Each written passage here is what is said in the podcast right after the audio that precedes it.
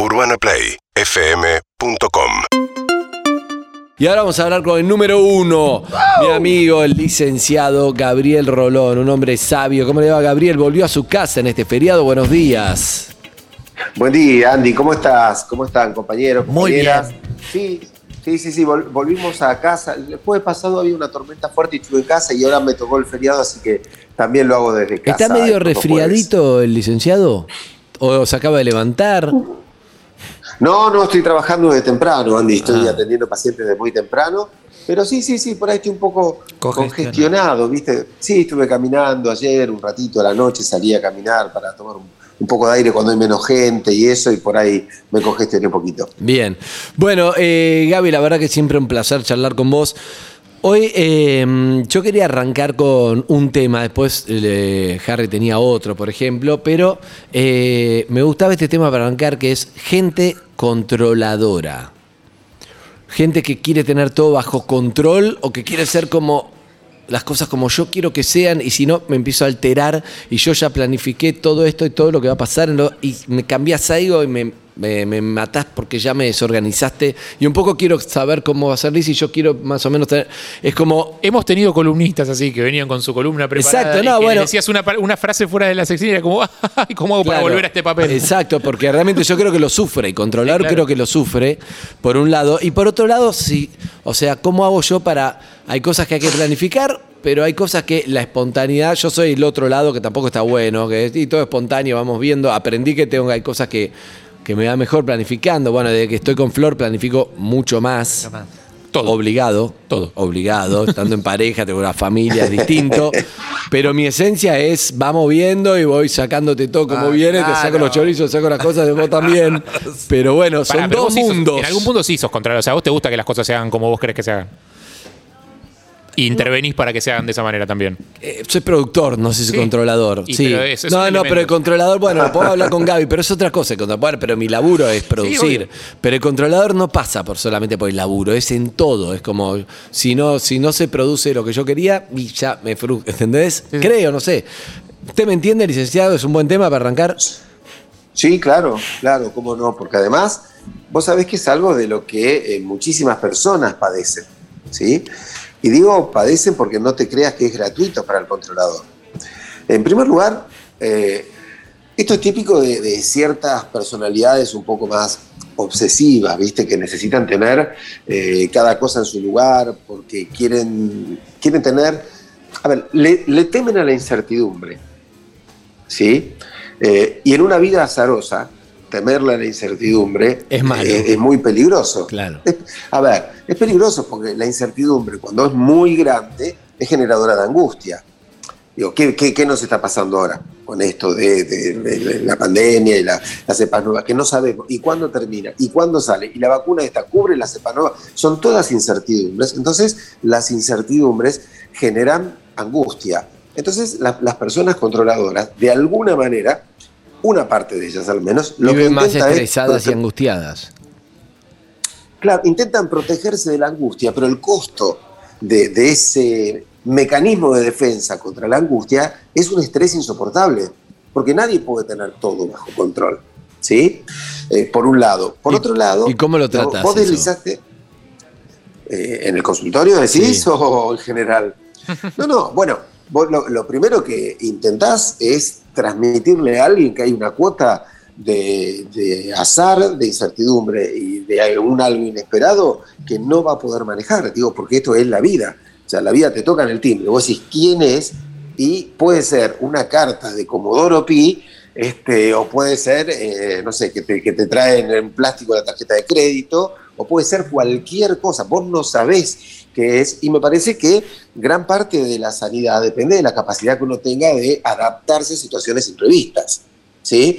Cuanto más te cuesta adaptarte a los imprevistos, más difícil se te vuelve la vida. Lo cual no quiere decir que dejar todo librado al azar. Digo, pensaba en lo que, lo que vos decías. Fíjate que vos tenés una dualidad, Andy. Porque por un lado, como productor, necesariamente vas a ser muy controlador de ciertas cosas. Y por otro lado, como artista, te gusta la improvisación. Te gusta el, bueno, salgamos y vemos que sale. Es decir, que en vos habitan ambos aspectos, lo cual está buenísimo, ¿eh? A mí me gusta eso. Pero eh, vos recién eh, dejaste o deslizaste algo, que es el hecho de que qué pasa cuando esa persona controladora no solo quiere controlar, no sé, su trabajo, sus cosas, su escritorio, sino que quiere controlar la vida de los demás, ¿sí? Necesita todo el tiempo saber qué está haciendo el otro. Entonces ahí ya nos metemos en un terreno mucho más complejo, ¿sí? ¿Por qué? Porque la actitud de control que tiene esta persona está afectando emocional, psicológicamente a otra, y por ende va a generar algún tipo de consecuencias en el vínculo. Digo, esa persona se va a sentir perseguida, observada, auditada. Eh, Viste que hay personas que, eh, por ejemplo, tienen una, una mirada, tienen una mirada particular que siempre ponen el foco en la falta. Quiero decir, vos, vos invitás a alguien, le haces, no sé, unos fideos con esto, con tuquito, con aquello, una picadita, un vinito, y te, te rompiste el alma, y por esa persona te dice, le faltó un poco a los fideos, ¿no? Claro. Es decir, vos decís, pará, hice veintiséis cosas. O sea, solo focalizaste en esto que a vos te hubiera gustado que fuera distinto. Porque, ojo, muchas veces en el controlador también hay una actitud de cierta omnipotencia, de sentir que nadie va a hacer las cosas como las hace él, y, y que le si cuesta, no las hace como las hace él, están mal. Las personas que hacen eso son las que le cuesta delegar, se quejan de que no puedes más y tampoco delegan. Mm. Sí, claro, porque para delegar hay que, hay que tener confianza. Y una persona demasiado controladora es básicamente una persona desconfiada. Mm-mm. ¿Sí? Es, es una persona que no cree que otro va a hacer la cosa bien. Es más, y, y por lo general son personas, te repito, que lo que sienten es que o es como ellos dicen o está mal. Viste que hay una frase que la gente dice mucho. Mira, Andy, en una charla, este, discusión, no digamos pelea, vos hablás con alguien, te expone lo que piensa y vos le decís, mirá, no, porque esto y aquello, y te dice, no, no me entendés. No te dice, no acordás, te dice, no me entendés. Y uh-huh. Varias veces me he encontrado la situación de decirle, pará, te voy a repetir todo lo que me dijiste para que veas que te entendí. Te entiendo, no comparto. No es lo mismo claro, no entender claro. que no compartir. Ahora, el otro es, de verdad, es tan soberbio en su actitud que si no opinás como él cree que es porque no entendés. Claro. O sea, porque si entendieras, si tuvieras la inteligencia para entender, pensarías igual que él, ¿sí? Entonces, es esta conjunción de personas, a veces omnipotentes, a veces muy inseguras, por eso necesitan tener todo bajo control, porque son muy inseguras, entonces han armado todo de manera tal que no los angustie, o sea, a veces celosas, por eso necesitan controlar al otro, a veces posesivas, digo, toda, todas estas, estas combinaciones que pueden darse necesariamente van a ser generadoras de conflicto para el otro y para uno mismo. Por supuesto que un cierto grado de Eh, de controles necesarios sobre las cosas. Bueno, vos sos productor, lo decías. Vos sabés que vos no podés dejar librado al azar. Eh, si quiere, que quiere venir un invitado a la radio, que venga. Y si no, vemos. No. Claro. Tal día viene este, tal día viene este otro, tenemos estos bloques, hagamos... O sea, por supuesto que todos necesitamos un cierto grado de, no sé, de control, pero de organización para poder transitar la vida. El problema es cuando esto se vuelve tan rígido que eh, em, empieza a generar angustia en los demás o frustración, bien, en los demás o en uno, ¿sí? Porque, como todas las cosas, Andy, lo que está de más no sirve. O sea, lo, la, ese orden, que es muy bueno, cuando deja de ser orden para ser control obsesivo, se vuelve patológico. Esa relajación, este, que es muy buena para improvisar, para fluir, cuando deja de ser eh, improvisación para ser un nada me importa y no me ocupo de nada, es irresponsabilidad.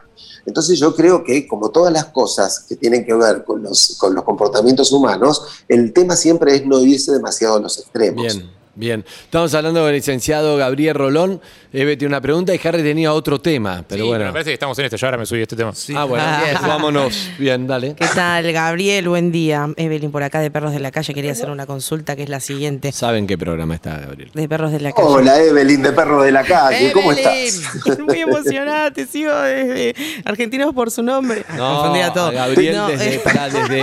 Había un programa, ¿cómo se llamaba? Que estaba La Negra Bernazzo, y... Todos al Diván. Todos Todos al Diván. Todos al Diván. Todos al Diván. Muy, desde Todos al Diván. Muy del dos mil. Nadie me sopló. No, ahora con todas las situaciones que escribiste, ponele que del otro lado, ahí mismo también en este lugar, alguna persona se identifica como controladora.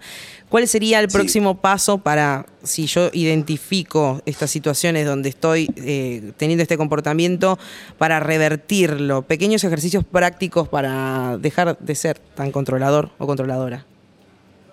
Mira, en primer lugar, lo primero que, que alguien podría hacer si, se, si descubre o si cree que tiene este tipo de actitudes y tiene ganas de cambiarlas, porque este es el paso uno, ¿sí? Sí. Eh, muchas veces alguien dice, tiene una actitud y la justifica, ¿sí? Dice, mira, sí, está bien, sí, yo, yo soy así, ¿qué querés? Yo soy así, este, no me molestes, esta es mi manera. Entonces esa persona es... Listo, pues, está bloqueada, está blindada, digamos. Esa persona no va a cambiar. ¿Por qué? Porque no tiene desde ella una autocrítica de decir, mira, me parece que a veces se me va la mano.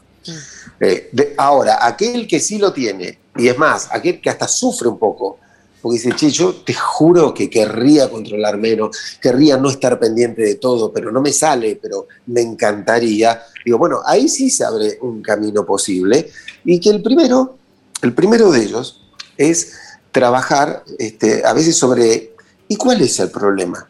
Si algo de lo que vos tenés controlado no sale como vos querías. Digamos, es más, yo a veces le he preguntado a un paciente... Eso está muy bueno, es? Gaby, eso está muy bueno. Para mí va por ahí.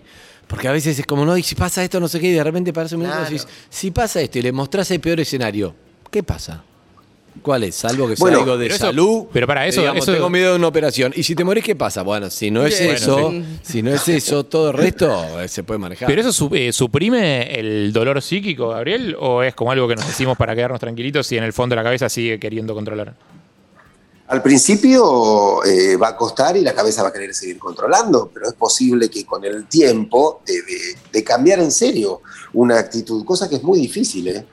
Yo desafío a cualquiera a que elija uno de sus hábitos de vida y diga, lo, lo voy a cambiar por una semana. Y en una semana hablamos y me decís... Harry va dos días sin tomar costó, mate y es un desastre. No, es insoportable. Está como quiere, no sabe qué hacer. Sí. Basta, callate, dejá de hablarme. Es un poco humano. No, no, claro, claro. Pero ¿sabes qué pasa? Andy decía algo interesante, ¿no? Recién con bueno, esto de por bueno, fin. Es una operación. No, siempre, siempre. Siempre. Eh, por fin. Sugeria. Siempre, compañero. No, pero ¿sabes qué, Andy? Yo a veces eh, eh, lo, lo que trabajo con algún paciente es en esta especie de... Recor- recorramos el abanico de cosas que pueden salir mal, ¿sí? ¿Qué quiero decir? A ver, una cosa es salió mal. Otra cosa es, salió mal y me generó un inconveniente. Otra es, bueno, esta me generó un problema. Otra es, bueno, esto salió mal y fue grave. Otra es, esto fue un drama y otra es, fue, esto es una tragedia. ¿Sí? Claro. En ese amplio abanico, si vos decís, pará, si sale mal, es una tragedia, como si puede ser, bueno, una operación, como decías vos. Pará, si sale mal es una Está tragedia. Bien eso. Se puede, se puede Evelyn, morir. Evelyn vino sí. a trabajar con nosotros y no fue una tragedia. A lo sumo salió mal, pero no pasa nada. Pero esas decisiones son de verdad, son vos decís, no sé qué hacer, de por vida. ¿Qué es lo peor que puede pasar, Eve? Vernos todos los días, no sé qué, no sé qué, vos decís. Pues también cuando recorres ese abanico, sí, también sí, está sí, bueno sí. recorrer lo que arriesgás y que puede salir bien. También. Claro. Por supuesto. Eso es lindo. Pero, bueno, pero ad- además, ¿sabes qué pasa? Eh, o sea, ¿qué es lo peor que puede esto... pasar y qué es lo mejor que puede pasar cuando uno tiene que tomar una decisión que te tortura y estás rumiante y no sé, que sí, que no, que sí, que no? Concreto, esto es como decís vos, las escalas de, de lo peor y las escalas de lo mejor y bueno, ahí estamos. Sí, claro, y, y, y si vos decís, mirá, la verdad, lo peor que puede pasar es un mal momento, este, es que, no sé, un bloque no funcione, listo, probamos diez minutos, no funcionó. Son diez minutos de, de un programa que tiene horas y que tiene todos los días de la semana, listo, probamos algo que no anduvo, ¿cuál es el problema? Y, y como decís vos, ¿y si, y si hubiera funcionado? O sea, ¿qué, qué es lo que potencialmente abre? Entonces, en el costo-beneficio. Y a veces, ¿sabés qué es también, Andy? Eh, tiene que ver con la relación que tenés con el otro. Imagínate que vos, eh, con tus años de productor y de conductor, decís, esto que me propone Harry, por ejemplo, eh, no va a andar esta idea, yo sé que no va a andar, pero lo ves a él lo ves entusiasmado, lo ves trabajando, lo ves haciendo, y le decís, mirá, Harry, me, me parece que es difícil, pero dale, te sigo, hagámosla. Y en diez minutos o quince, o lo hace, y no funciona, por ahí vos tenías razón. Eh, pero el reconocimiento al otro, el apoyo al otro, y que el otro te diga, estoy de acuerdo, ¿sabés qué? Eh. Te, te, te, tenías razón, Andy, no funcionó. ¿Sabés qué hace eso? Te convierte cada vez más en autoridad. ¿Por qué? Porque sos generoso a la hora de dar y tenés razón a la hora de leer. Eh, me encanta, me encanta el ejemplo que das. Lo único que es muy inverosímil que Harry diga, tenías razón al final. Pero salvo eso. ¿Qué si venís y me decís, si me decís, te dije que iba a salir mal, y obvio. Exacto, que el ejemplo estuvo excelente, salvo que es inverosímil por Harry, porque Harry nunca te va a decir, tenías razón, Andy. Eso no va a pasar. Todo el resto está muy bien. Una vez el año pasado. Sí, una, una vez, vez el año pasado. Año pasado. Pero... No me acuerdo, me lo puedes repetir ahora. Él se acuerda porque te lo tuvo que decir y le dolió no, en el alma. Ahora me voy a fijar, que en un rato se va a cumplir un año seguro. Dale. La efeméride de Harry. El día que dijo tenés razón. Lizzie todavía lo trabaja en análisis. Lizzie quedó agotada con la novela, con la no, historia con Adolfo, con el perro que la miró, no puede más. Hoy dejó todo, dejó todo. Tengo una pregunta. Todo, no, no, hoy dejó todo. Pero una pregunta, Andy, ¿estamos todavía con el tema controlador? Porque me perdí. Sí, no, ah. eh, pregunta lo que quieras. Ah, puedes salirte del tema también. Se pierde, Rolón, se pierde, pierde control de la no, atención. No, vamos, vamos, es mi terapia, es mi terapia. Ah, ella dice terapia. Que está haciendo terapia al aire. Cree que esto es hacer terapia porque nunca hizo. Y cree que esto es. Hablale, hacé cuenta que nosotros no estamos y arrancás tu primer charla. Saludala, Rolón, tu primer charla terapéutica y una. Y, y ¿cuál es tu tema? Hola, ¿cómo? Un gusto conocerte, Lizzie. Gracias, gracias por estar acá, por confiar. Contame. Ah, muchas gracias. Háblame, decime, yo venía porque ¿qué tengo, te anda pasando? Tengo un, un pequeño inconveniente de, de, de mi pareja que dice que soy controladora, pero yo no me considero... Puede haber un, un falso... Que el otro piense que vos sos controladora, pero vos no te das cuenta. Porque mirá lo que me pasó. Y, por, y fíjate que el cuadro que tenés ahí atrás no te combina tanto con el porque te conviene más correrlo para el otro lado. Porque aquel libro que está tercero, ya cuando el otro día te llamé por el Zoom para pedirte el turno, no estaba ahí. Entonces no sé por qué lo tenés ahí. Uy, Dios. Eh, para, para, para, bueno, para, lo que yo para, te para, quiero Rolón contar... es droga eso. Eh, encanta. Lo, lo que yo te quiero contar es que yo me fui con mi, con mi pareja, nos fuimos a Córdoba a pasar un, una semanita. ¿Entendés? Estuvimos sí. ahí una semana en, en, su, en su ciudad, en su pueblo, que es Embalse. Conocí a toda su familia, la pasé bárbaro, la, la pasé fantástico. Lo que pasa es que, por ejemplo, el sábado ya me harté. Ya no quería hacer más karaoke, no quería recorrer más el lago. ¿Cuándo llegaste? No pasar, y llegué el lunes, o sea, fue ah, una semana. Ah. Entonces fui a cargar nafta y vi la ruta y dije, yo me voy. No, no mentira, no. Verdad, lo pensaste. Chicos, lo pensaste. Entonces yo me voy. Y dije, ¿qué hago? ¿Vuelvo a la cabaña o sigo de largo para Buenos no. Aires? Y me fui. ¿Te fuiste? No, no, no me vine creo. Para Buenos Aires. Dale. No te creo. No, no, no. Y me dice, ¿dónde estás es... yéndome? Le dije. Entonces...